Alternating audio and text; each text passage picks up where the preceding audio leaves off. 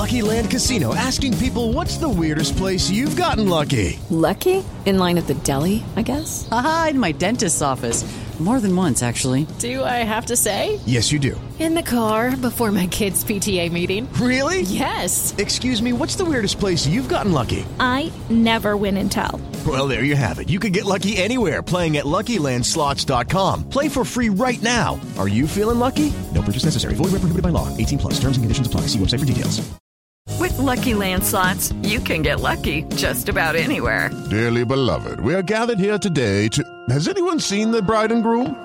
Sorry, sorry, we're here. We were getting lucky in the limo and we lost track of time. No, Lucky Land Casino, with cash prizes that add up quicker than a guest registry. In that case, I pronounce you lucky. Play for free at lucky land slots dot com. Daily bonuses are waiting. No purchase necessary. Void where prohibited by law. eighteen plus. Terms and conditions apply. See website for details. Okay, round two. Name something that's not boring. A laundry? Ooh, a book club. Computer solitaire, huh? Ah, oh, sorry. We were looking for Chumba Casino. That's right. Chumba casino dot com has over one hundred casino-style games. Join today and play for free for your chance to redeem some serious prizes. Chumba casino dot com. No purchase necessary. Void where prohibited by law. eighteen plus. Terms and conditions apply. See website for details.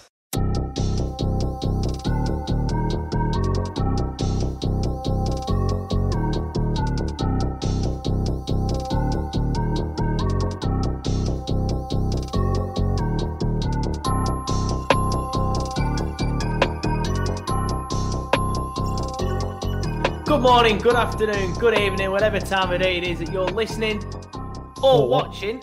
There he is. Uh, this latest episode of Turfcast Podcast with me, Joe Redmond, and as usual, my good friend, Simon Townley. How you doing, mate? I'm good, thanks. I prefer that intro. That's a better one. Yeah, yeah. Well, it's better than just friend, isn't it? It's, it's, it's better than good well, friend. What would you prefer, co-host? That's fine. Yeah, yeah. Yeah. Um, hairdresser to the stars. How about no, that one? No, no you'll no. be coming out with Burnley Express Cut Above next. oh, that is that is the easiest headline in the world, isn't it? Simon Townley's a cut above. I hate it. Easy, easy. Um, have you been anyway, mate? You all right? I'm very good, yeah. It's uh, what a week of football we've had. It's not usual that we have so much sort of to talk about in one, one, one week of football. Of course, because we have two games to talk about this week, because last week's show were released... Uh, Wednesday evening, uh, sorry, Thursday, Tuesday evening slash Wednesday morning because we had the game on Wednesday evening. We got there in the end.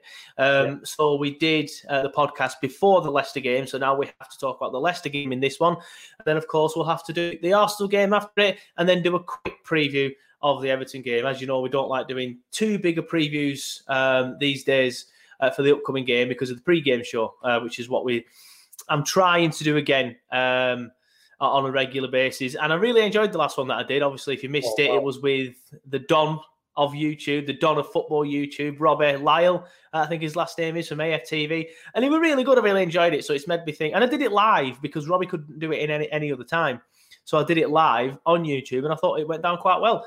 Um, yeah. So what the plan is to start doing them live now on the morning of the game. Um, if I'm working, then and and whenever it might change, I'm actually working this week to be fair. But I don't start while off eleven, so I should be able to shoehorn like a ten a.m. live showing.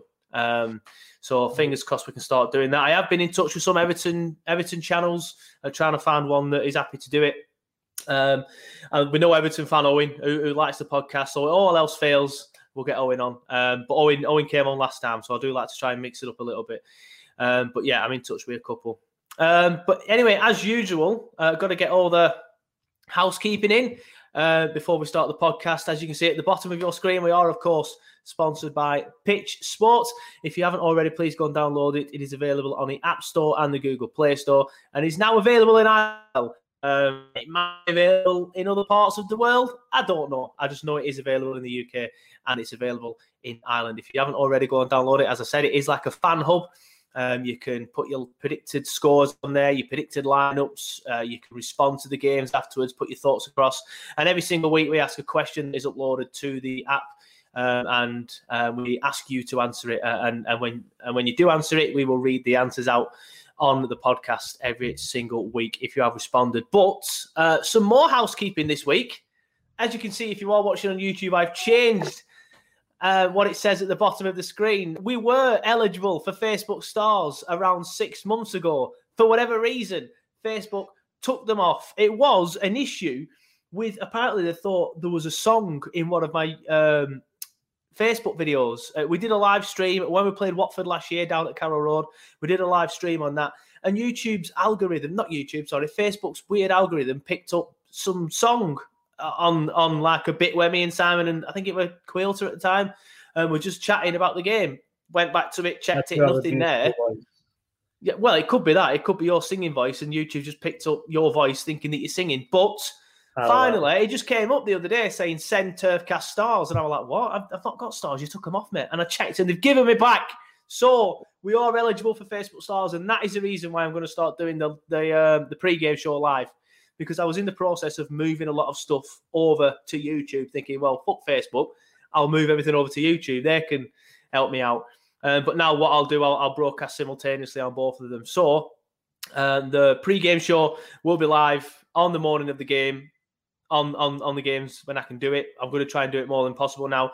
We will probably bring the vodcast restream back on Friday nights. Uh, might move it to Thursday nights. Again, that'll all come out. Uh, and then the watch-alongs over there every single week and, uh, and things like that, as they are at the minute. Uh, and a big shout-out to Johnny Tate again and Kieran Phillips, of course. Uh, me and Simon couldn't do it this week. It was my little boy's third birthday party. Um, so that's why I couldn't do it. And then we had to move. Uh, so we had to do, uh, I asked Johnny uh, and Kieran. And Johnny had a lot of stuff to move around. Um, so massive shout-out to Johnny for that. Johnny, appreciate that. I said I owe him some beers. I've not managed to do it yet. Um, that, yeah, I, I, Yeah, send me your address, Johnny, and I'll get you some beers. Um, but yeah, uh, big shout out to Johnny and Kieran for doing that. So it just goes to show that when I'm unavailable, uh, and even in the rare occasions that me and Simon are unavailable, because it doesn't happen often, but we still have people that are, are willing to step in for us now. So fingers crossed the watch-alongs there every single week now and, and, until fans are allowed back in. Once fans are allowed back in, obviously we'll be on the game, so I'm not sure what the plan will be with that. We'll cross that bridge when we come to it. Um, but yeah, we are now eligible for Facebook stars. So if you are watching this on Facebook or you're watching any other live stream on Facebook, just send us some stars. It helps massively. Uh, it's your best way to be able to support uh, your favourite streamers on Facebook. And one more thing, and I know everybody hates this bit where I do all the housekeeping. It's like, oh, just get a move on with it. Uh, I want to give a big shout out to Neil Layfield. Um, I won't go into, into too much detail why it's not my place to say, but um, Neil's a big fan of the podcast. Uh, and he's going through a little bit of a tough time at the minute. So thinking of you, mate, shout out. Um, if you're listening, hope everything's well. And um, yeah, you know where I am if you need me, mate. Anyway, moving on. As I said, two games to look back at this week. Um, Burnley won, Leicester won uh, last Wednesday. Uh, went one nil up uh, thanks to a goal through Vidra. Um, but we were pegged back uh, in the second half. Sorry, in the first half. Um, from a goal, for a real goal, uh, may I say so, from Iheanacho. Um, so, yeah, Burnley won, Leicester won. Sound and Townley, go. Do you know what? Just as you said it then, it comes to my mind. Then it's like the tale of the two forgotten strikers almost. You know, Iheanacho has been a similar sort of role to Vidra, I presume, for Leicester fans would agree with that, I presume, sorry. Um, that he's one of them players that you kind of want to see more, but there's other people that are above him in the pecking order, so they're not getting the chances. And both of them came out and took the... the one or two chances that they got, they put one away. So, yeah, they they did really well, both of them. So, fair play to Leicester. But what a game. Actually, yeah, really it good. were a good game. It were a good game. And I felt like we looked back, uh, and, and, and similar to the Arsenal game, we were looking at the Arsenal game, but we'll get on to that.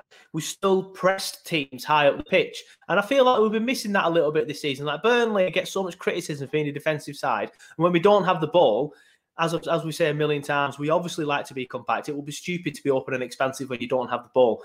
Teams do it in different ways. Man City try and win the ball back as quickly as possible within that first ten, fifteen seconds, put everything within that power to get that ball back. Burnley put everything within their power to get back into their compact shape.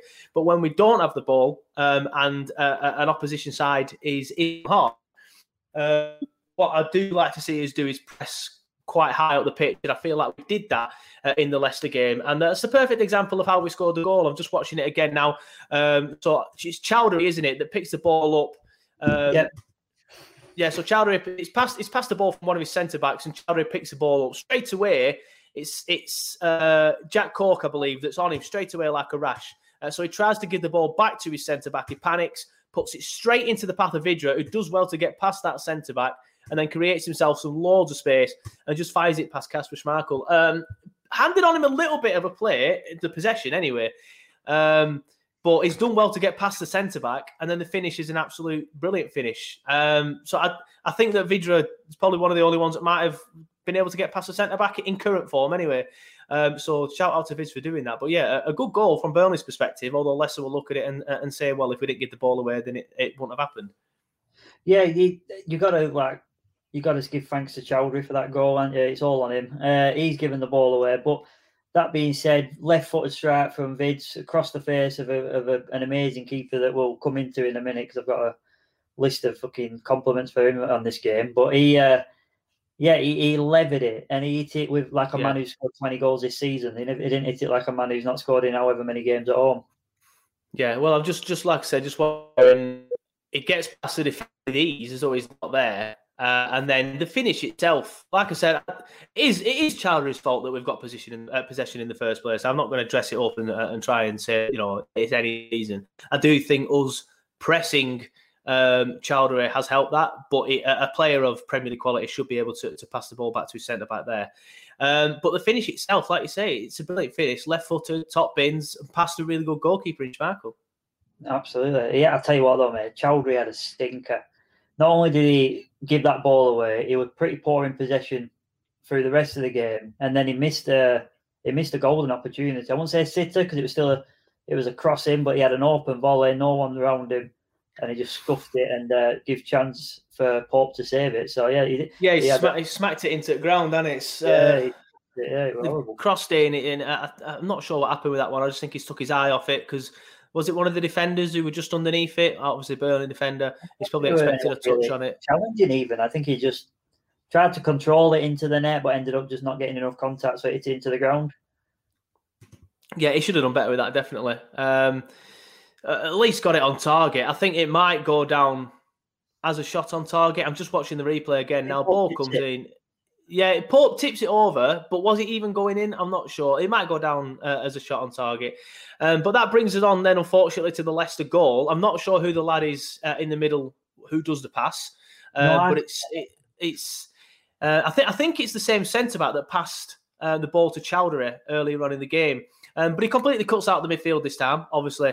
Uh, aware of uh, of the mistake that Chowdhury's done and the and the pleasure that Burnley were getting with the press, um, but it's uh, I'm not going to say a long ball, because it's like a, a nicely delicate hit pass, but it, it's a ball over the top of the entire Burnley squad. Every single I'm looking at the freeze freeze frame now.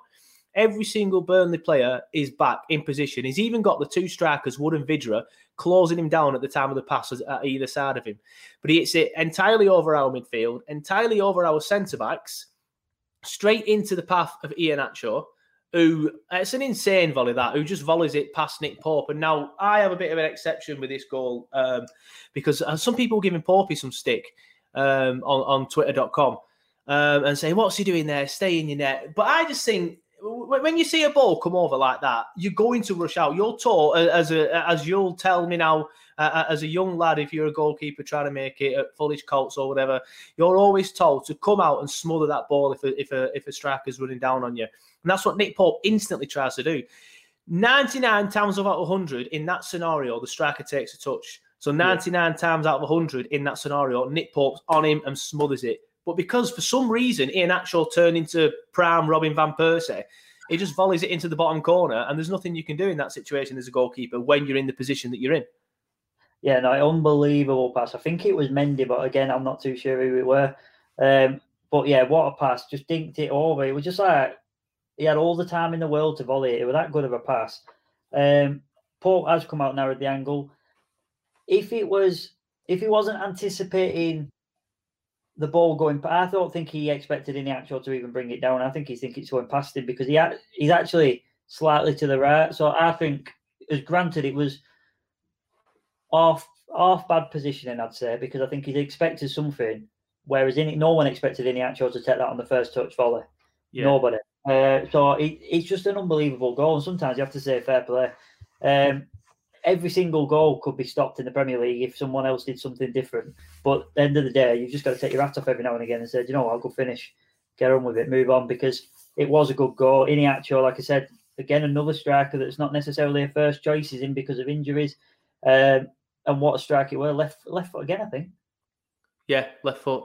Uh, yeah. It, it, it's, the, it, it's the pass that makes that goal. Uh, don't get me wrong, it is a brilliant finish, but it, that pass is, it, it just... I say it puts him on a plate for him. He's still got a lot to do, to be fair. And ninety-nine times out of one hundred, he does take that touch. So maybe it isn't the pass, maybe I'm just off, but the pass is, is sensational. Oh, um, to, to, to, to, to land on it brilliantly. And then, but then he's got so much to do there, because like I said, if he takes a touch, he's probably not going to score that goal. So the fact that he's managed to wrap his foot around that and put it in the bottom corner, I've said the same as what you've just said there on Twitter. I said, you've just got to take your hat off with that goal and say, fair play. You deserve, you deserve the equaliser from that goal alone. That was a sensational pass and sensational volley. Unbelievable volley, mate. But again, I, I fully agree with you. I said it myself in my sort of summary of it. The pass was that good. It gave him all the time in the world to think, I'm just going to hit it. it. It was the pass that gave him the freedom to hit that, because it was on a plate for him, coming down. Um, the the hardest bit was making the right decision for the striker, because like you said, probably if he'd have missed that, everyone, everybody would have said, should have brought it down. Yeah. If it, but at the end of the day, it was he made the right decision. What a goal. Yeah, definitely. Uh, and then second half, I felt like we were the better side. Um, I think first half, to be honest, I think we were the better side in the first half as well, if I'm being honest. But I think in the second half, we were easily the, the, the better side. I think Leicester tired, but they do have a lot of injuries, so that's what they'll put that down to. Uh, and ultimately, I, I wasn't really happy with the draw in the end because of how well we played and how many chances we had. Um, now, normally we come off this sort of debate and say, oh, well, X, Y, and Z should have done better with this chance, that chance, and that chance.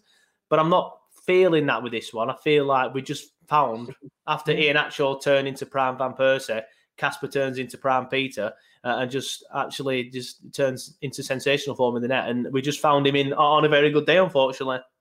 Yeah, I mean, it, there's no doubt about it. He is one of the best that uh, the Premier League's in. He's, he's definitely one of the top ones at the minute. Um, he saved, if you remember, as well in the first half. Not going. I know we're going into second half now, but he did save that Tarki header from the Dwight McNeil cross. Uh, Dwight sort of looked from the near enough the corner spot, uh, corner flag, sorry, crossed it in, back paws, Tarki's headed it down. I think it was a second phase of a corner. Uh, Schmeichel just got down really low, because Tarki's done everything right. He's headed it into the ground, he's gone down, yeah, uh, to the left of him, tipped it wide. And then in the second half, Chris Wood done everything right. He's just got the ball, headed it across. Schmeichel with a save that his top, top jaw. It's it's to his left. He's tipped it around the post. It was it was ridiculous. Any other keeper would not have saved that on, you know what I mean? It, that was just his day. It was just class that day. Yeah, just watching the, obviously, the, the two that you just mentioned now, the Tarki header, uh, there's not much more you could do with that. The Chris Wood header, it's not a criticism of him here. I don't think he could do much more with that. But if he does head it further into the, the, the side that Schmeichel's diving, it probably does go in, but he's still got so much on it. It's probably only not really physically possible to get it even further. I'm just watching another one now from distance, um, a, a curling shot. Uh, he, he saves that as well, obviously. And there's one coming in now, Charlie Taylor uh, on the cross. Ball falls to, is that Wester? Oh, and it's yeah. the post. Yeah, yeah. So we were unlucky. I, I, I was I was with the performance, um, obviously. I thought we played very well, because obviously this was the first game after the Tottenham defeat. So we're coming back in, into the game um, in probably not, you know, low on confidence, I think it's fair to say. Um, and then we played very, very well against a side who, at the time, was second in the league table. Admittedly, they've had a few injuries. Um, but because of how well we played, I ended up coming away disappointed with the point, to be honest. Massively. I mean, you could, people would argue, I think Leicester fans might see it a different way. They might say it deserved a draw. You know, Tielemans hit the post not long after. We hit the post. Um Pope's, you know, he, he does what he does. He's done a good couple of saves.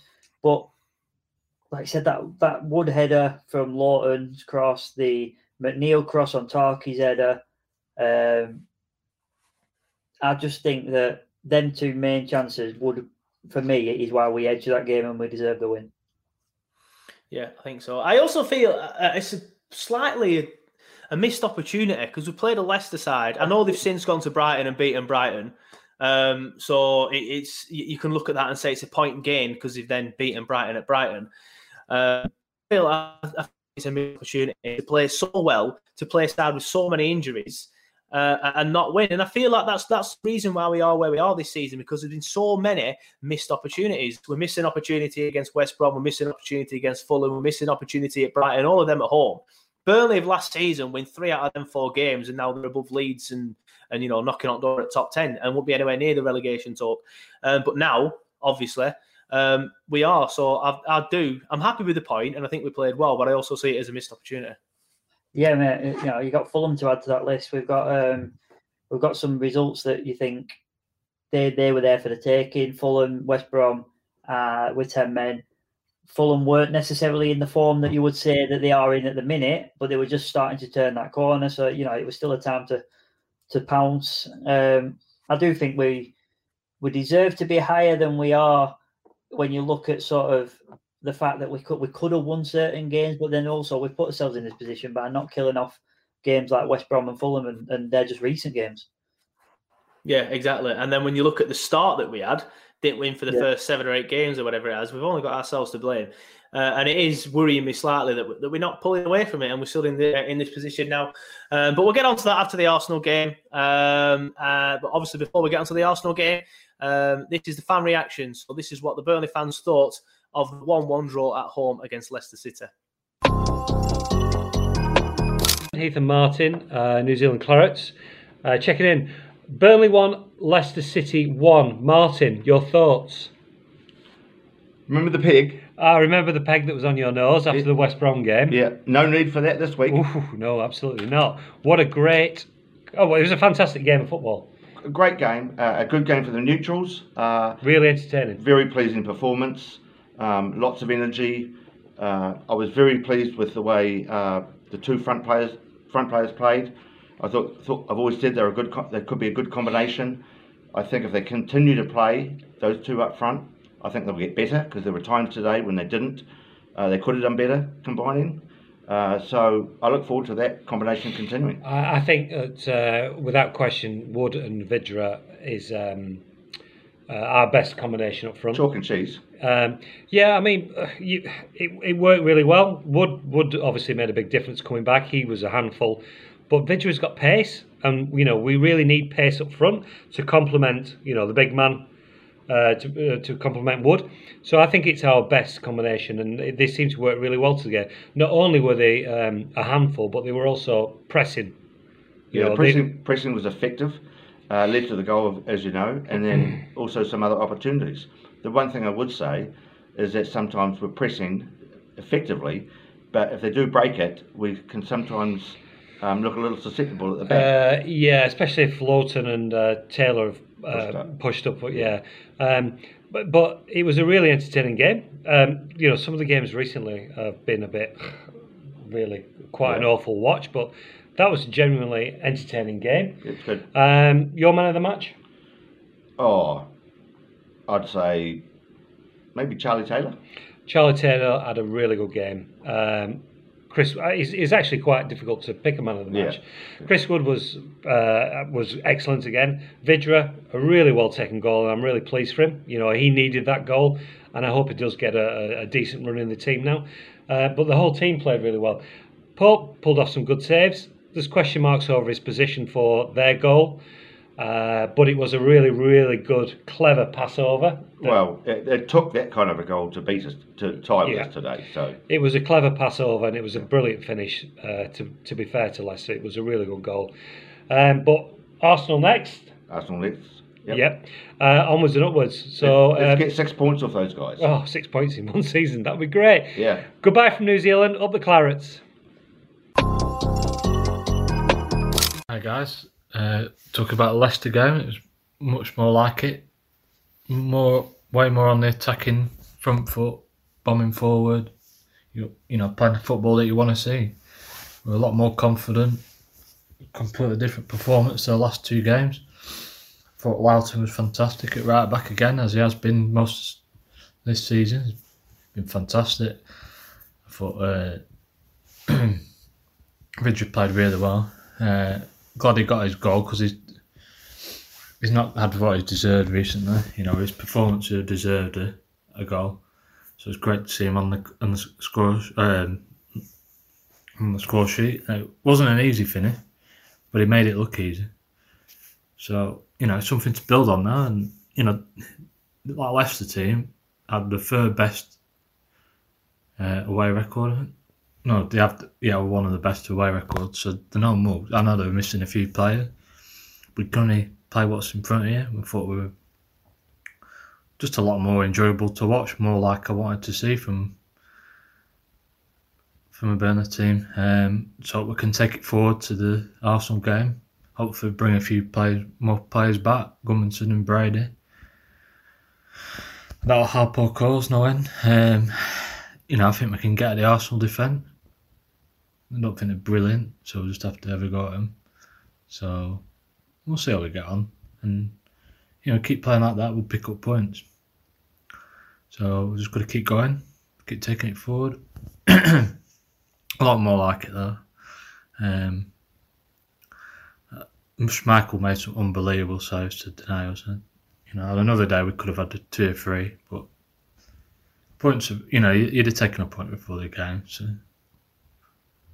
I think it's a, a good result. So, yeah, on to Arsenal. Come on. Thanks, guys. Hello, Clarence. How are we doing? Anti-football here. So that were a bit more like it, weren't it? Against Leicester. Proper good performance from lads, weren't it? Eh? Back at it. Bloody chalk and cheese with that West Brom shit show, weren't it? Last time at home. Oh yeah, good to see, good to see. Promising. And Woody as well, he looked back to something like, didn't he? Eh, I told you he'd start, didn't I? I told you. Eh, eh, shame he couldn't score like, but it weren't for uh, want to try him, were it? Oh, Schmeichel were on good form, weren't he? Saved a, put in a few good saves, especially against Woody. So, yeah, and uh, he were linking up well as well, weren't he, with Vidra? It seemed like, you know, big man, little man partnership going on there. It seemed to work well. And good to see him get a bloody goal at last and all, isn't it? Bloody Vince, eh? Eh, cracking finish, that. Good. Well done, lad, well done. Mind you, not as good as their lad's bloody finish, were it? What a belter that were. Oh, Christ. Gotta hold your hands up sometimes, ain't you? And just say, oh, well, no bloody stopping that, is there? Eh, although Pope did look a bit, a little bit out of position to me, a little bit wide of his goal, but... Tell you what, even if he were in middle of goal, I don't think there were any bloody stopping that, to be fair. So, yeah, at the end of the day, I were happy with a point. I don't know about you, you know, against the top three team. You can't knock it, can you? A, a draw. It's another point on board towards safety. Eh? And if we can take that form into uh, next game against the, the Gooners, the arse, eh? Bored well, I reckon we can do them. Let's do the double over the fuckers, eh? Let's have it. Come on, Clarence. Ah, I reckon we can. Hey, I tell you what, though. At game last night, something I noticed, or more to the point, something that I didn't really notice. Referee. You know, I, I barely noticed him. I don't even know who he, who he were reffing game. I know I didn't say it. I didn't do what I do. No berating him, or shouting it. No. At any point, I thought, well, that bodes well, doesn't it? That means he's had a good game, doesn't it? Eh? When you don't know who the fuck they are, you know, if it's bloody Dean or Moss or someone, I'm bloody effing and jeffing at their reffing. Oh, if they pick a game! You know, so it's good. You know, I guess it's, it's best, isn't it? When they're like almost anonymous, best referees, you don't know who they are, do you? You know, mind you. Sports best ref ever were that um, Italian, Capellini, Calina, Capellini, Calina, a pina colada, a do do do, a pina, ooh, a pina colada, ooh, that'd be grand, wouldn't it? Lying on beach watching sun go down, oh, eh, can't wait to to do that at some point. Once I get my bloody vaccine, I'll be on me, on me jollies lying on that bloody beach, I tell you. Ooh. Anyway, what were I about? Ah, oh, bloody, that ref, eh? Bold, bold Italian one with big eyes, you know, you know what I mean? He looked like Buddy out of uh, Roger Rabbit, didn't he? Cleany, Cleany, he was probably best ref ever, and uh, he was pretty well known, so that puts uh, paid to my bollocks theory, doesn't it? Uh, anyway, what am I on about now, eh? Clarence, supposed to be on about bloody Clarence, not referee. I don't know, talking a load of bollocks. Unlike me, ain't it? It was supposed to be a quickie tonight as well. Chance would be a fine thing, I can tell you. Not at the moment, with him indoors, he's a bit laid up, so I'll have to get my rabbit out tonight. Hey,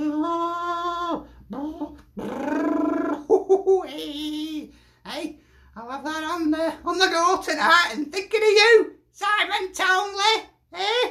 Turfcast very own. Ooh, bring it on, big boy. Hey, all right, planets, that's me for now. Take care of yourselves. Ta-ra! Do-do-do-do. Anti-football. Do-do-do-do. Anti-football. Do-do-do-poo. So there you have it. That was the fan reaction from Burnley one, Leicester City one. Thank you to everybody who sent their fan reactions in again. And of course, I'll say the same thing that I say every single week. Um, if you want to get involved in the fan reaction, we, uh, you can. We're always open to, to more people getting involved. Just film yourself talking about the match for two to three minutes, ideally in landscape, which is sideways when you hold your phone, not portrait. It, it still works if if you can't, if you don't like landscape for whatever reason, because some people um, still send it in portrait. I can still edit it into it, uh, but it, it looks better if you do it landscape. Um, so, yeah, if you want to get involved, like I said, just, just film yourself code about the game. It's two to three, two to three minutes. Send it to turfcast podcast at gmail dot com. Or if you know me personally, send it on WhatsApp. Uh, right, so we've done the Leicester game. Next up is the Arsenal game. Also finished one one. So that's two points out of the three that we have in March. Um, and just to point out that when I put um, a fixture list up saying how many points will we get in March, about ninety percent of people put zero. If you think we're going to get any, you're talking shit. So there you go. Um, but yeah, Arsenal game didn't start off very well. We defended very poorly for the first twenty minutes. Um, should have been two three nil down. Um, but then we got a lucky goal. Let's be fair. It was quite a lucky goal from a Xhaka mistake. Um, and then um, was on the right side of two uh, V A R controversies, as I've noticed that Sky Sports labelled their YouTube video, but we'll get into that. First of all, um, Burnley one, Arsenal one. Go. I'll let you give your quick match summary, and then we'll get into the, the bones of it. Yeah, well, um, what a game! Like, that last twenty minutes just was massively exciting for the neutral. Never mind. I mean, my heart was coming out of my mouth at times. Yeah. Um, I don't. I don't want to be entertaining. I want to be sat back, relaxed. two nil up with a beer in my hand, chilling. I don't want Arsenal to pause it last minute. No way. I'm going to say I can imagine you screaming at your telly. Uh, but yeah, no, it was uh, it was very exciting. It was very enthralling, and there was so much drama to go into. But uh, yeah, I suppose we should really start with the Aubameyang goal, shouldn't we? Yeah, uh, obviously Willian's running. Yeah, uh, I'm not happy with this goal. I'll be honest. Um, Willian's running in. He's got too much space and too much time on the ball in the middle. Um, then he passes it out uh, to their left, our right. Aubameyang comes in. He gets past Lowton far too easily for me. Um, and Tarki, for some weird reason, goes out of position and ends up just basically making Aubameyang's mind up, saying, well, there's a shot, a path on goal. You have to shoot now. Whether that's intentional by Tarki because he, he, he believes that Pope's got it covered, Or, or he's just been caught slightly out of position. I, I feel like he's followed the ball a little bit too much, or he's maybe expecting him to go on the outside of Lowton rather than cutting inside of Lowton. Obviously, only Tarki will know that. But then because of that, Aubameyang's got a clear shot on goal. Um, he gets a shot on goal. Pope's hand gets to it. And again, maybe I'm being too critical here. I feel like Pope's hand should have been stronger. Having said that, after watching the very interesting uh, goalkeeper debate on Monday, Um, they, they, they were sort of like saying how well Pope is actually done there to get down to it, and how he's and they were showing his technique and showing what he does and how he sweeps his leg away from under him, because the leg actually um, is is sort of like a, a hindrance at this point. So what he does is he sweeps his leg out from under him. I don't know if you saw it, so, uh, allowing him to get down quicker. So a good insight from Rob Green. Um, Jamie Carragher were talking shit, but Rob Green. Um, he, he was spot on. It was really good insight, and he was very complimentary of Pope. And if anything, he was more complimentary of Pope and Henderson um, than he was of Pickford. Um, but anyway, that's a different debate. Um, but yeah, that's that's their goal. I feel like Lowton, he gets past Lowton too easily. I feel like Tarki gets caught out of position. I feel like Pope. I feel like I'm being a bit harsh here with Pope. Should have had a stronger hand on it. And even in the first place, I feel like Willian he's got too much time in the middle. But what do you think of it? Um, yeah, you can. You know what? You've pretty much left it there. There's not much to add to that. But um, Paul, well, your opinion's always good to hear. Sorry, yeah, no, let's say you've pretty much covered all angles. But he, uh, yeah, Lot's, you know, he does try and show him on the outside far too much, so that he's actually anticipating and going on the outside. Um, Tarki's the same. He, he steps across thinking he's definitely going outside. So there's two people being overexcited, we'll say, for, for trying to mark him, making sure they get him. Um, and he just, he's just so fast in it. Just that shift. I don't think we probably appreciate how fast he can move that shift onto his shot, onto his right foot. I think that it looks like it's so obvious, the error, but you don't send two, you know, arguably man, player of the season, Lowton, and one of the best defenders we've ever had in Tarki. It can't be a coincidence that he's made it look like he's going that way to two straight defenders and then come in and, and got the shot away as fast as he did. I think there's probably a great deal of skill in that. Um, Pope gets down. It's called a collapse dive. Just, just uh, I've learned that myself um, because Louis does it. So yeah, there's a collapse dive. Then he gets his hand to it. He will be disappointed because, like you just said, then mate, technically he's done the hard bit. He's done everything yeah. right. He's got down and then just doesn't manage to keep it out. So it's a similar sort of concept to the penalties when they get around to it, innit? You know, sometimes it's just hit that hard and that well, but the keeper's still disappointed that they get their hands to it and keep it out. But technically, if yeah. he's done everything right, professionals are saying he's done everything right, then who are we to criticise? Yeah, fair enough. So that was their goal. Uh, before we get to our goal, it should have been two nil to Arsenal. We were so bad at the back, weren't we, the fir- for the first twenty, twenty-five minutes? Saka just, yeah, Saka just cuts through us so easily. Um, I'm not sure if it's Saka that actually cuts through us, but Saka has the chance. It was a little bit unfortunate because it bounces off Taylor, then bounces off somebody else and lands at Saka, but he still gets through us too easily, and he's three yards out and he puts it wide. Yeah, they come down the right-hand side. It's Saka to Aubameyang, and it's a one two quick move. It, it pinballs, like you just said then, mate, through the defence. Uh, Ben Mee done well, really, to block it. Uh, you know, another day that's bouncing out and clearing out, and then it's a good tackle, but unfortunately it just seems to spin off him and come straight into Saka, who's had half a second to decide what he's going to do with that shot, and thank God he poked it wide. But Pope were quick out there off the mark. If you actually watch the replays back, Pope does narrow that angle, the same one that people might criticise him for in the Leicester game for narrowing that angle and anticipating it. He's anticipated yeah. it again, and it's done. He's done the right job this time. Not him, but the, the scenario. Yeah, yeah. Uh, I like Saka as well, so I was pretty oh, yeah. shocked that he made, yeah, he's a very good player. Um, he'll, I'll be very, very surprised if he's not the England left-back in the Euros uh, in, in the summer. Um, but again, that's a different debate. Um, but then, obviously, our goal, um, an absolute gift, absolute gift wrapped, popped on a plate. He loves playing against Burnley, doesn't he, Granit Xhaka? Absolutely loves it. Sent off at the Emirates for grabbing Westie by the throat and boots the ball at, at Woody uh, to give us a goal at the turf. Nice and, yeah, nice and know, simple from us. Like, my, my Nana and Grandad would have said it, like, they're not here anymore, but they would have watched, you know, when they used to come back to you and say, hey, you got a four in paper, and, you know, like, because yeah. it was like, you know, when they used to do them out of ten. Well, I can't remember where I saw it, but it was on like a Who Scored or something daft like that, one of the apps, and he did actually get a four. Um, it, it was awful, weren't he? He didn't have the best yeah. of the game. Um, I was listening to a debate on TalkSport, interestingly, I think it was, um, and they said, you can blame Xhaka all you want, and he he should have done better with the pass, but the blame starts with the goalkeeper. The goalkeeper's got the ball, no one's set, he's released the ball, and they're having to deal with it. Um, me and you just watched it back. Yeah. Chris Wood anticipates it because he's actually running away from goal, sees Xhaka put his head down, and then sort of moves his cell backwards to try and cut the passing lane, and he's done exactly that. Not just that, it's hit his hip and gone in the net. Yeah, just quickly watching it again there briefly. I remember I, I, I saw a bit of a debate on, I think it was on T V somewhere. It could have been on the radio. I can't remember. Uh, and they weren't necessarily saying that, uh, that the blame starts with the goalkeeper, but they were sort of like, similar sort of vibe though. They were saying, look, Arsenal have a thing where they play it out from the back. It's been Arteta's way of playing football. Arsenal have been known for doing it for, for years, to be fair. Never mind just Arteta. Um, and they, they they invite their pressure by doing that. And now they do it for a little bit, isn't it, around the back. But then you've got to make choices as a footballer. So even though the manager says, we want you to play out from the back, you've got to make a choice as a footballer as you think, right, this is enough now.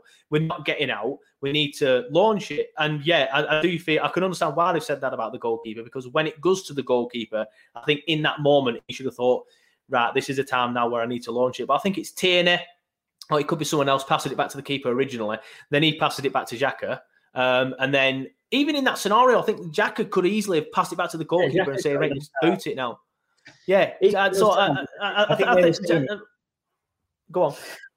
Sorry. I think they were saying it because Xhaka's got his back to the play now. He's got his, yeah. you know, he's facing his own goal. He's been given the ball. He's got five yards of space to deal with it. But I do agree with you. He has enough time to deal with it. And, uh, and at the end of the day, if Xhaka's not good enough to deal with that scenario, when he's got no one really that near him, granted he's being pressed from behind, but the passing lane is ten yards yeah. away from him.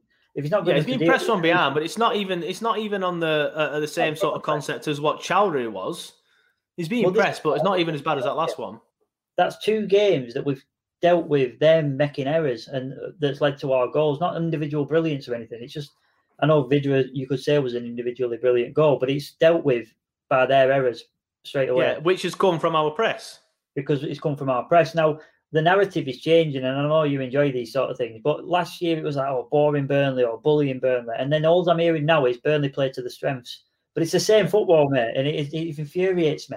But if they want to play it out from the back, then they've got to be good enough to deal with your press. And if you can't deal with Burnley's press, then you shouldn't be Xhaka's role. It should be someone else's role.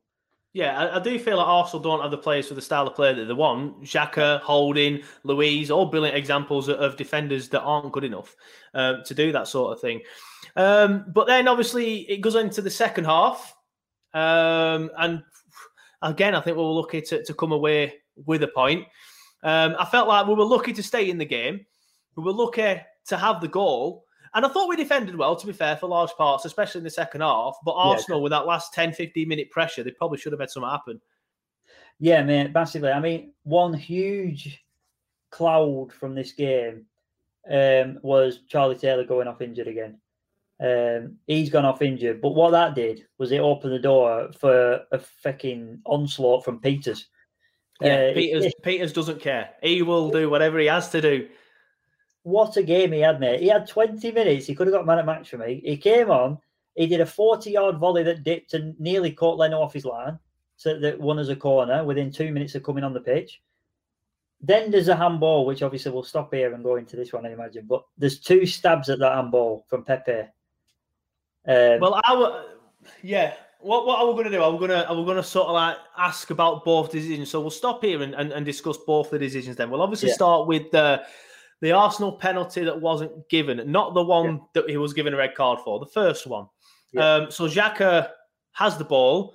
He tries to get it past Eric. It hits his arm as it's down by his side. Then he tries to do it again. And now, yeah. this time, Eric lifts his arm in the air. It's not an unnatural movement, I might add. It is a natural movement. He puts his arm in the air, moves towards his left-hand side because he knows that's where Xhaka wants to go. And then it hits his arm again. Yeah. The, obviously, was- Arsenal appealed for a penalty. I thought it was a penalty. I still think it's a penalty. I'll put this out there now, but it wasn't given. It's a stone-warm penalty. There's no argument. If that was against us, I would be spewing. If, and Arsenal did that. You know, this is massive decisions. And we'll go into the second one in a minute. But we are fighting relegation, whether people want to accept that or not. You know, I do think we've got enough to stay up, but we're still in it. We're still contenders for relegation.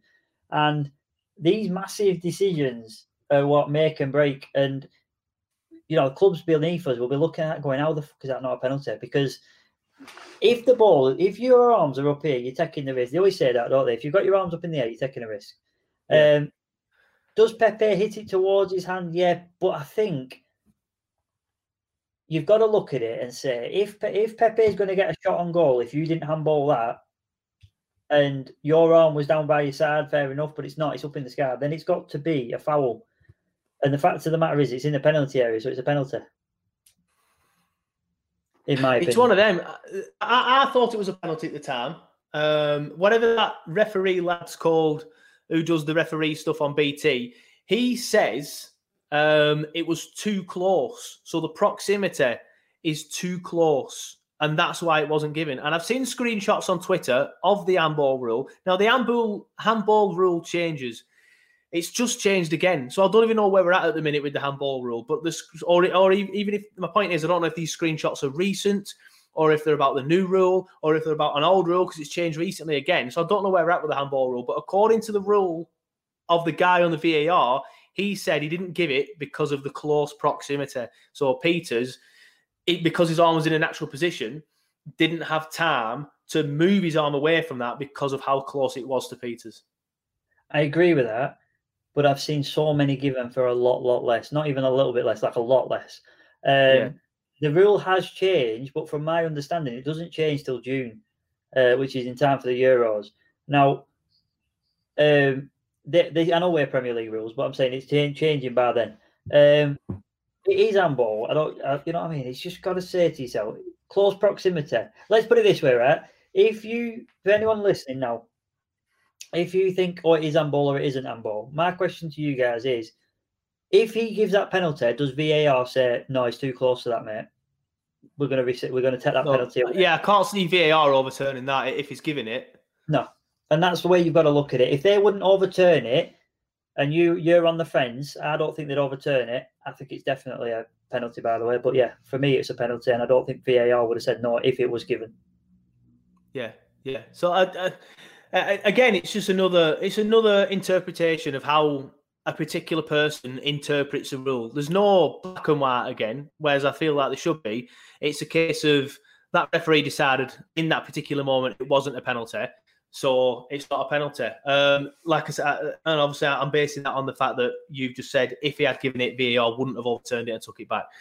Um, the next one is, again, involving Eric Pieters. Um, he blocks the ball on the line there, there, I may add, as he pointed at, and then Lacazette come over and went, like, surely, Dick. Um, obviously, apologies if you if you're listening to the podcast, I was pointing at my shirt. Um... But yeah, obviously, the shot comes in. I can't remember who hits a shot. Eric Pieters gets his body in the way on the line, hits his shoulder, shoulder slash chest, um, goes over the line. Referee could not wait to blow the whistle, could not wait to point to the spot. And I've never seen a referee get his red card out as quick as that. It was like a, a, a competition of how quick you could get your card out and how quick you could make a, a wrong decision. Um, But yeah, obviously, so uh, originally, Pieters is sent off and Arsenal have a penalty, but V A R overturns it because... rightly, in my opinion, this time, it's hit his shoulder. What were your thoughts on that one? Yeah, I mean, I don't know how the referee's seen it enough to make an instant decision, like you just said then. The red card came out as fast as they were running. Um, how the referee seen it from the angle, if anyone watches it back, you'll see what I mean. How he can determine that is he, that he's like saved, he saved it, tipped it over bar. Uh, I don't know how he's made that decision because he can't see it from where he's at. So that baffles me. Dash comes out and says the exact same thing, and I can't agree with him more. I don't know why he was so excited to get the red out. Um, it, it's a great save, innit? Let's be fair. I know it's his shoulder, by the way. Really what, a, really what a saving block. Uh, he, he's, he's shouldered it. He's not just shouldered it. He's actually put his shoulder behind it. It's not just hit him, uh, and it's gone yeah. rocketing over.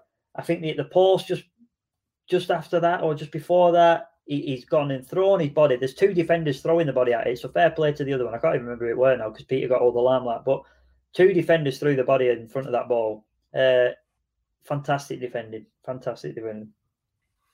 Yeah, it was. So well done, Eric, for that. And um, yeah, so I think they've got the first one wrong. I think it's handball and Arsenal should have had a penalty. But I think they've got the second one right eventually. Yeah. Eventually. Yeah. So we agree yeah. on. Um, shout out to Eric.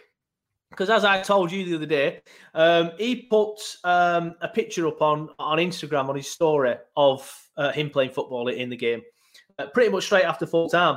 Um, and I responded to the story and said, I can't believe how quick he got that red card out there, Eric. And he put, yes, I still felt the burn of that ball on my shoulder. So he, he knew where, obviously he will do, but he's known where that's hitting. And that's what annoys me, because Eric Pieters is standing there, and again, apologies if you're watching on the podcast, listening on the podcast, but pointing at his shoulder like that, and then Lacazette walks up to him and points at the Burnley sleeve. Now, this is why I've worn this one today. He points at the sleeve. I think what he's saying is it's because the blue starts there, so it makes it look like it's hit your shoulder, but it's actually hit there.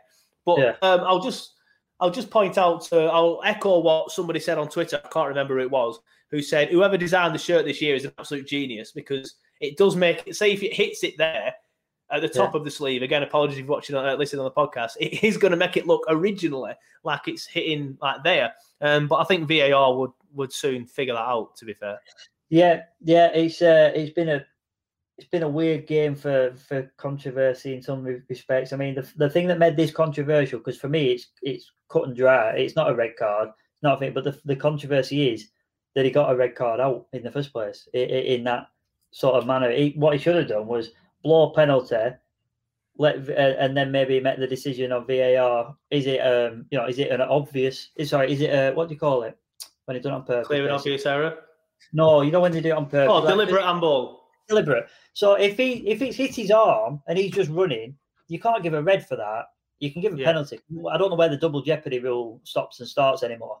But the uh, the fact of the matter is, you can't make the decision from where he is and what he's seen, whether it's actually his arm number one, and he definitely can't tell that he did it deliberately or not.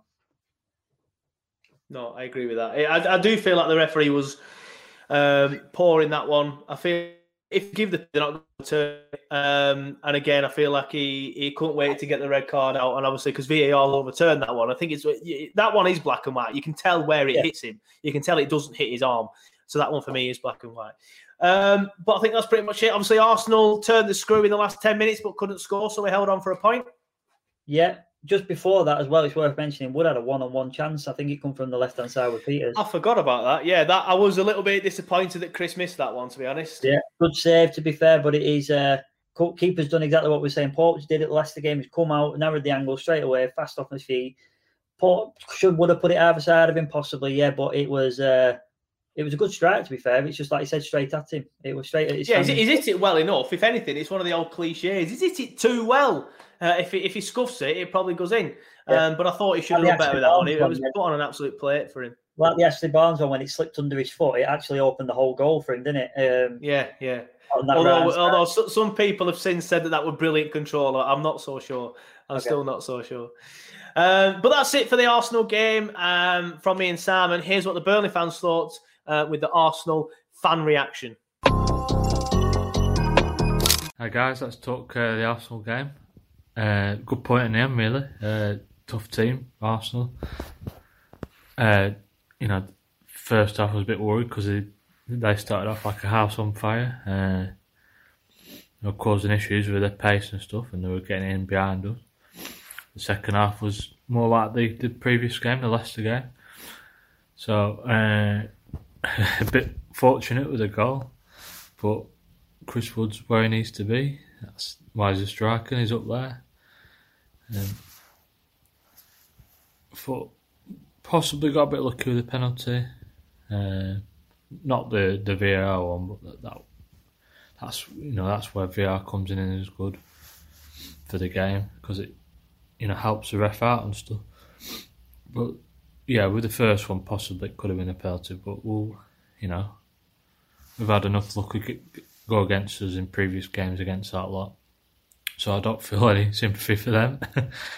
uh, you know, second half, we, if we keep playing like that, we'll be all right, I think. Um, I thought uh, Vidra played well again, uh, caused, caused issues defensively. I thought looked quite solid second half. Um, Wood would play very well again. He's coming into some form now. He's an important player for us because it's not just his, his goal scoring, it's his hold up play as well. And uh, it just seems an important cog in the machine. Uh, shame about Taylor going off. Uh, hopefully, the injury's not too bad. Um, tough game next against Everton, but you never know. We, we might catch him on a bad day, like uh, Fulham did. So we just got to keep picking up points where we can because it's getting a little bit tight down there because Fulham are doing well. I think we'll be okay at the end of the season. Anyway, yeah, on to the next game and hopefully beat Everton. Cheers, guys. Hey, old Clarence! How we doing? Anti-football here. It's all another good point against the top team, weren't it? Eh? After a bloody... shit start again. Oh, I don't know. We always get caught out with these early goals, don't we, against top teams? Again, bloody Louts has been amazing recently, but he got done like a bloody kipper there, didn't he? And Tarks went same way, just left it wide open, didn't it? For a Aubameyang to slip it in there post. Thought Nick might have done a bit better. Pope might be a bit disappointed with that. right? Frustrating, isn't it, when he gets an hand to it, but then it just, oh, trickles over the line. But anyway, we, we dug in, didn't we? Recovered well, didn't go under like we did against Spurs. Hung in there and uh, got a ridiculous bloody equaliser. Oh my God, that was funny as fuck, weren't it? Fucking Xhaka. Had to bloody be Xhaka and all, didn't it? That clown, he got sent off down there, didn't he? Brilliant that he did that. Was he playing that? Played it across back like that and straight in. What a gift. Bloody brilliant that. Then second half, we were proper at it, weren't we? We could have won it. Man, you could have lost it and all, to be fair, but bloody hell, that, uh, oh, that was a cracking chance, weren't it, with Vince and Wood.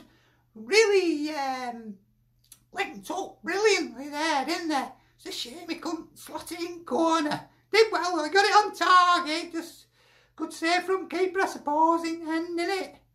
And then, uh, oh, what a, what a bloody mental twenty minutes for Pieters. Oh, it was bonkers, weren't it? Well in action. I don't know. Straight on and uh, got booked. That bloody, bloody laggy's, laggy's head. Making a right bloody meal of that, weren't he? Got himself a yellow card for an out. And, uh, oh, well, I tell you what, their bloody player should have been sent off earlier. Saka, bloody Saka, Saka shit, eh? He, how many bloody times were he fouling Taylor? He got one yellow card, didn't he? And then he do another couple. Well, they were that. That could have been a bloody penalty on Vince, eh? It looked, could have been. I don't know how much were in it, but he clearly impeded him. Why is Vince going to go like that when he's shooting? He went to shoot and he hit his boot, hadn't he? So that could have been a yellow anyway, weren't it? Foul, so no way. But there were another one. Ah, oh, he should have been bloody off. Mind you, we're better off not having a man, having him sent off, are we? Not very good against ten men, are we? So yeah, bloody Pieters, what an eventful half hour, twenty minutes he had. It was hilarious, weren't it? Wasn't it? Like, got booked straight away, then had that belting shot, bloody hell. That would have been goal a decade, wouldn't it? If that had gone in. Oh, blooming, oh, how far are we? Miles out, weren't they? What a shame that didn't go in. And then to the end, I think we got a bit lucky with first non-penalty, weren't we? With, uh, there were a couple of handballs there where he had his arm out. Oh, so, oh my heart was in my mouth, it was. Oh, God, it could be given. But anyway, that passed by. I didn't do no about that, thank fuck. And then uh, that went offline. I thought, as soon as I saw it, I thought, that's not, that's, that's, that's not, that's not handball. But ref was straight in there, weren't he? You sometimes wonder if, like, refs had players in their ear, and then he, like, Dice said, couldn't wait to get his card out. Go, have my card off, off, off. Have a think about it, you bloody idiot. Have a look at V A R. And then, thank fuck, V A R saved the day, didn't it?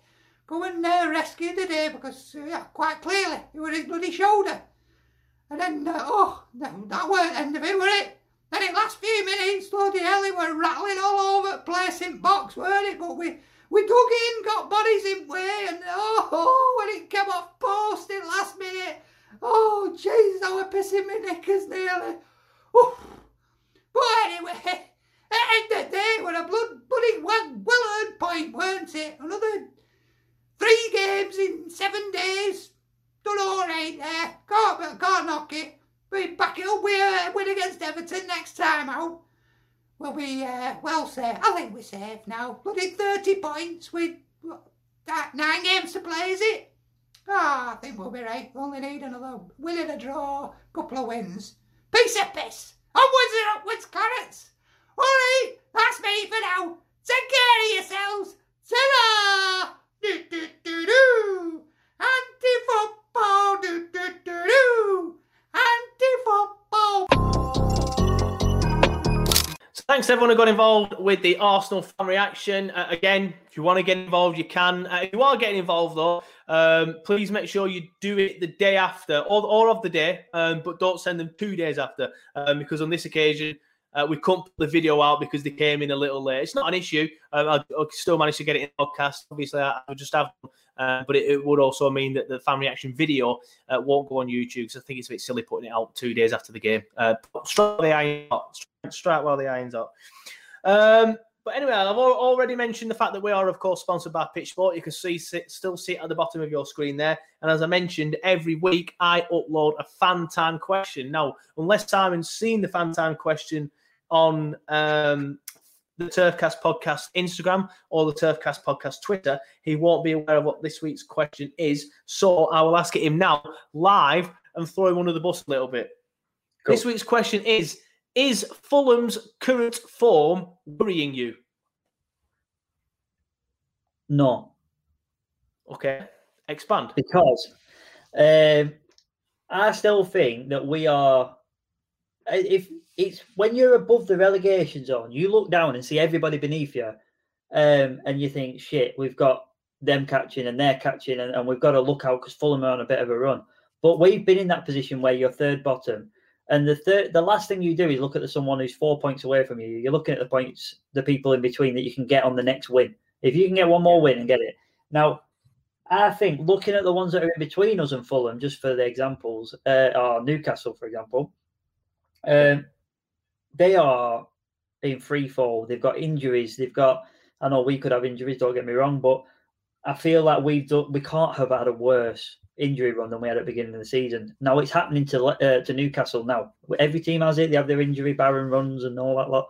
Um, I don't see Newcastle picking up points anytime soon. That being said, I can't remember the exact fixtures that Fulham have got coming up, but I believe that the next one is Manchester City off the top of my head. Uh, well, I'll uh, just quickly get it up. We're just going back to the league table. Um, you are right in what you say. It's obviously Sheffield United, West Brom. Forget about them; they're gone. Uh, yeah. Then Fulham on in eighteenth on twenty-six points. They are now caught up with Brighton. Um, yeah. But Brighton have a game in hand. They're on twenty-six points. They're one point behind Newcastle, who also have a yeah. game in hand on both us and Fulham uh, yeah. on twenty-seven points, and then three points away is Burnley. Uh, on yeah. twenty-eight games played, though. Uh, and then three points ahead of that is Southampton, and another point ahead of that is Palace. So I think it's I think it's fifteenth down. I think Southampton and Palace have probably got too many points on the board. Um, so it's us, Newcastle, Brighton and Fulham. I, I think it, it's going to be one of them. I'll be honest, Fulham's form, my, my anxiety went through the roof. When they beat Liverpool, I was sweating. I was like, here we fucking go. I'm not having this. Yeah. I can't be arsed with this for the next few months. That gap, like you say, they have got a bit of a tough run. Um, I haven't got it's it on my screen now. yet. Um, yeah, but but the, the point the point I'm going to make is that Liverpool game was included in that tough run. That seven point gap was supposed to stay there for the next three or four games. That's yeah. why my anxiety's gone through the roof. We we created that seven point gap from them two draws, and it gave us a bit of breathing space because you could see Fulham winning two games between now and the end of the season before that Liverpool game anyway, and then. If they've won two games and above us, whereas now that seven-point gap means they have to win three, ideally, or obviously two and draw. Um, uh, so it was uh, it was a three-game gap rather than a two-game gap. So that, with that, I thought, by the time that they've come through this tough run, we could even be, you know, ten, eleven points away from them. But they've closed that gap a little bit to four points because of that win at Liverpool. So that sent my anxiety through the roof. Let me just read out some of the fixtures that they've got to deal with. Uh, ignoring our fixtures for now. The next game is Man City. Then they've got Leeds. Where, right? no, where's that? Where, where, are the, where are these games at? Fulham's um, at home against City. They're at home against Leeds. Then they're, uh, they've got Villa away, which obviously you still expect Villa to turn them over. They've yeah. got Wolves, Arsenal, Chelsea, uh, Man United near the end. They've got us. And then the, the more important game at the minute, looking at where we are all standing now, is the last game of the season is Newcastle. Yeah. I think if you're so a Fulham fan, you're looking at that and you're thinking... We can beat Leeds. We can beat They're in Burnley. Free fall at the minute. We can beat Burnley. We can beat Wolves. And we can beat Newcastle. I yeah, think, so as a Fulham fan, you're looking at them four games and thinking there's twelve points, potentially twelve points there. Now, are you ready for this one? So this is Newcastle. So this is a massive game on Saturday. At eight o'clock, they're playing Brighton. Oh, please draw. Please then draw. Spurs. Then they've got us. And then they've got West Ham, Liverpool, Arsenal, Leicester, Man City, and then them two massive games at the end, which is Sheffield United and, and um, Fulham. So just the teams at the bottom have all still got to fight each other, But yet they've still got like all the big ones to play still. Um, I feel yeah. like, you know, with all the injuries that we had at the beginning of the season and the injuries that Newcastle have got now, I still feel like it's it's in our hands and it's in our favour, irrelevant of the point system. Uh, I know it's in our hands mathematically, but I still feel like it's more than in our hands. Yeah, um, that Brighton game is Saturday the twentieth. I've just because I've I, I'm subscribed to other channels um, on YouTube, being a Burnley fan channel, whatever we are, podcast. And uh, there's a Newcastle guy that I like to watch. It's called The Toon Review. Check him out. He, he's very, very good at what he does. I like him because he's the typical Newcastle fan where he's, he's constantly more, ah, and Bruce, he's shite. Um, and I remember him saying that, that game against Villa is massive now. So their next two games are Villa at home and Brighton away. If yeah. they get zero points, I, I feel like I agree with you. I'm worried, but I still don't think we're going to go down. I think Newcastle are worse than us. I think Brighton are worse than us. Um, copyright Johnny Tate, but Brighton are all fart, no smell. Um, they can't. I, th- I still think Brighton will, will, will, will do enough to get over the line, if I'm being honest. Um, but I think Newcastle are in free fall, and I'm going on a Newcastle podcast tonight to have a relegation debate. Um, and I'm going to sit there on this Newcastle podcast and say, I think you're going down. So that'll be interesting. Um, so you're saying uh, the be-all and end-all of what we've just done is that you're saying that Fulham's form doesn't worry you because you still believe that Newcastle and Brighton are worse than us. Yeah, basically. Uh, we had a couple of responses. Thank you to everyone that got in touch. Uh, if you haven't already, please download the app. It'd mean the world if you could just respond to it. Obviously, it makes us look better if you're responding to the to the thing and we get four or five responses than just two. Um, but Neil Layfield's been in touch. Evening, Neil, at whatever time of day it is that you're listening to this. Says, not yet. What? They've still only won four games. And like you say, everyone wins at Anfield these days. Yeah, they do. Um, I'd be more worried if I was a Newcastle fan as the club's in free fall. Everyone's mourning and arguing. If Fulham stay up, then it's them at risk, not Burnley. Yeah. Talk B F C, check them out on Instagram, uh, says City, Leeds and Villa are their next three games, as we've just said. Surely they're dropping points somewhere in that run. Hopefully, Talk B F C, they're dropping points everywhere in that run. Um, but I feel like they'll look at that Leeds game and I think they can get a win there.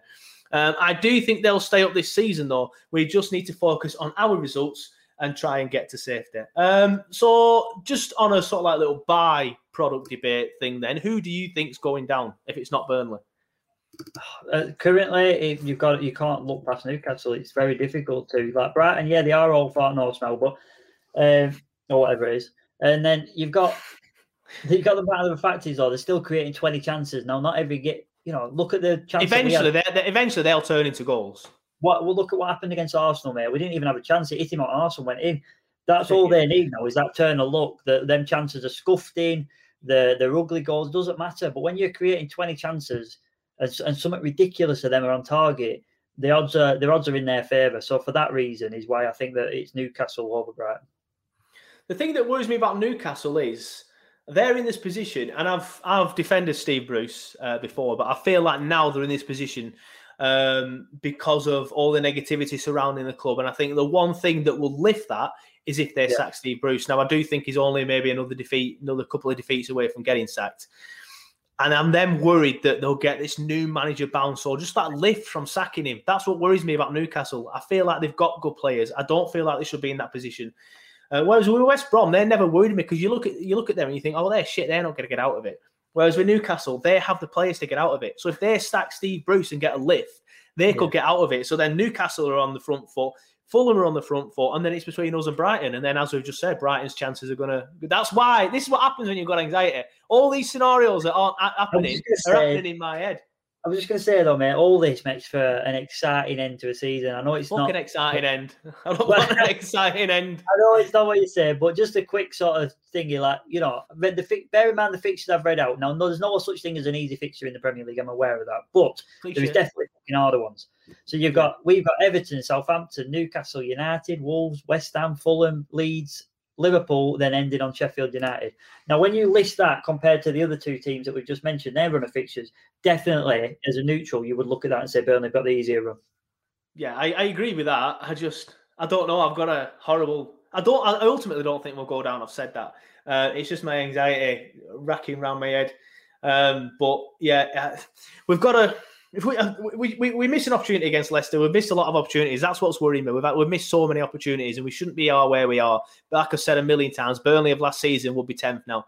Uh, we can beat Southampton on that list. We can beat Newcastle on that list. We can beat Fulham on that list. We can beat Leeds on that list. I think you said Wolves as well. We can beat them. We can beat Sheffield United. So there's six games there where even we if could... you win three of them, you win three of them, you're out of it. So and fingers crossed we can win three of them. Not just that, just don't get beat against Fulham. Don't get beat against, um, who was the other one? Uh, Sheffield. Newcastle. Don't get beat against Newcastle. Yeah. You, you don't get beat against them teams and nick a couple of results elsewhere. You, you've done it. Yeah.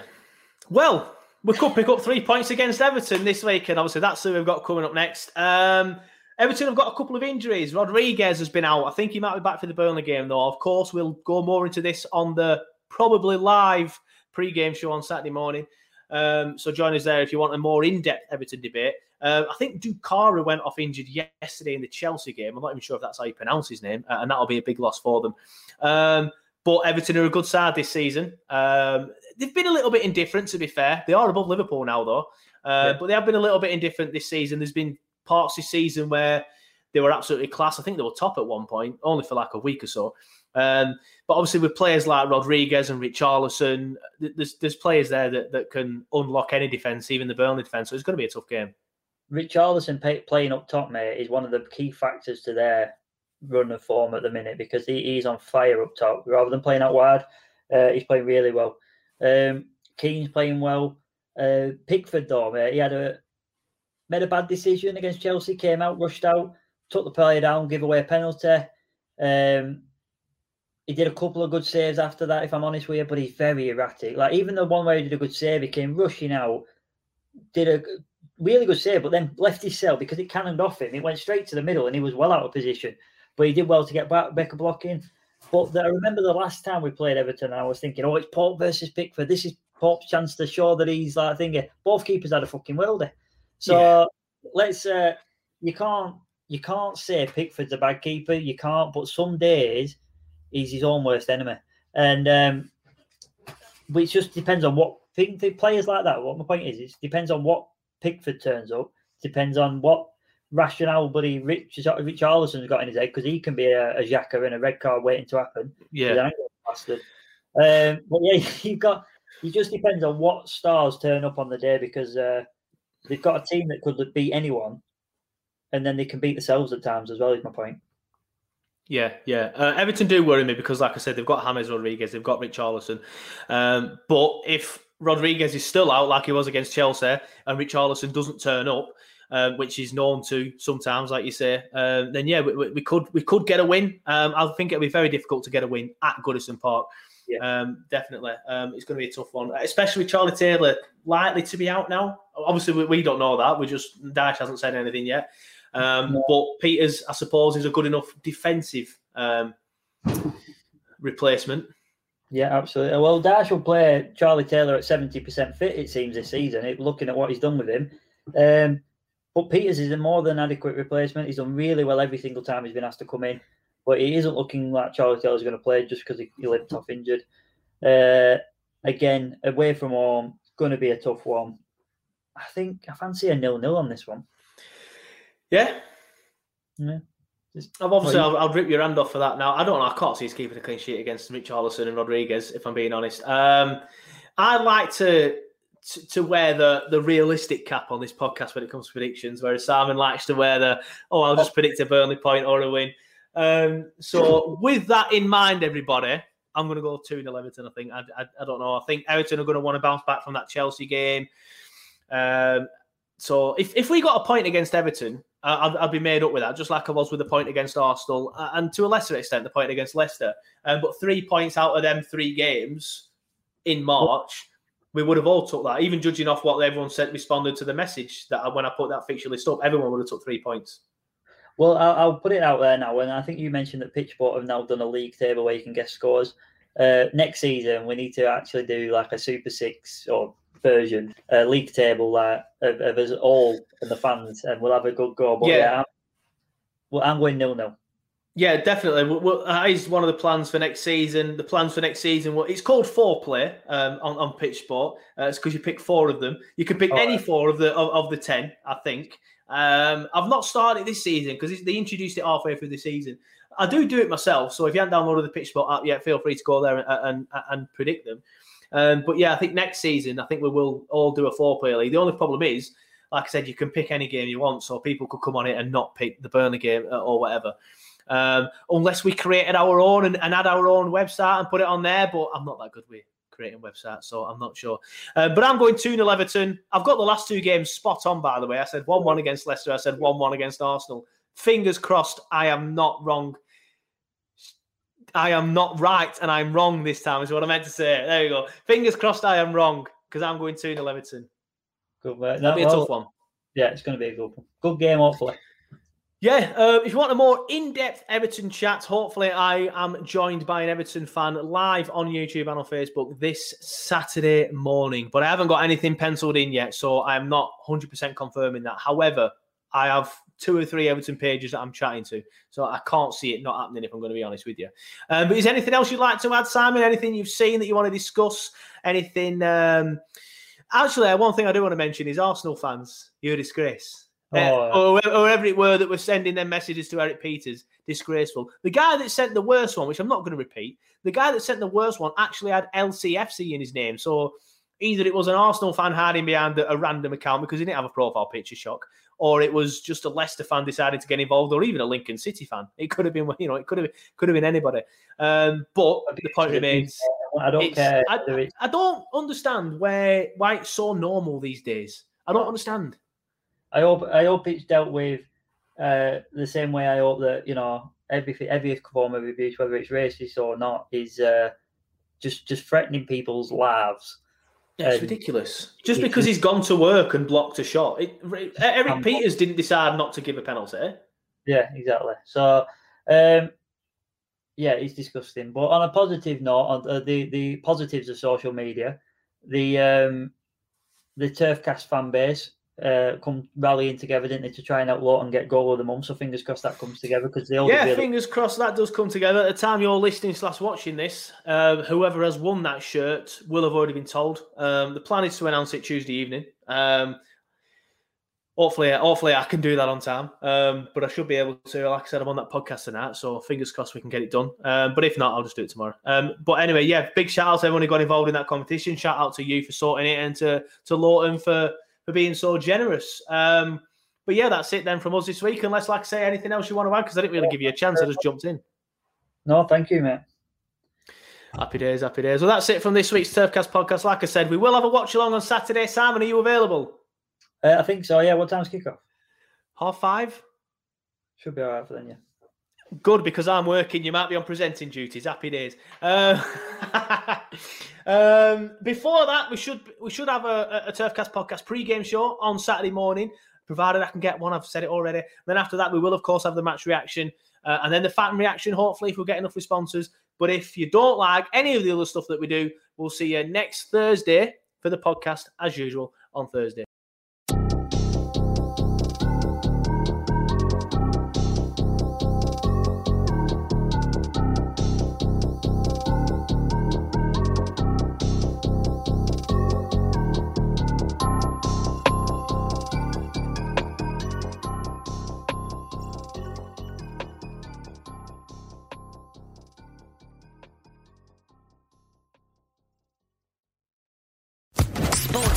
Podcast Network.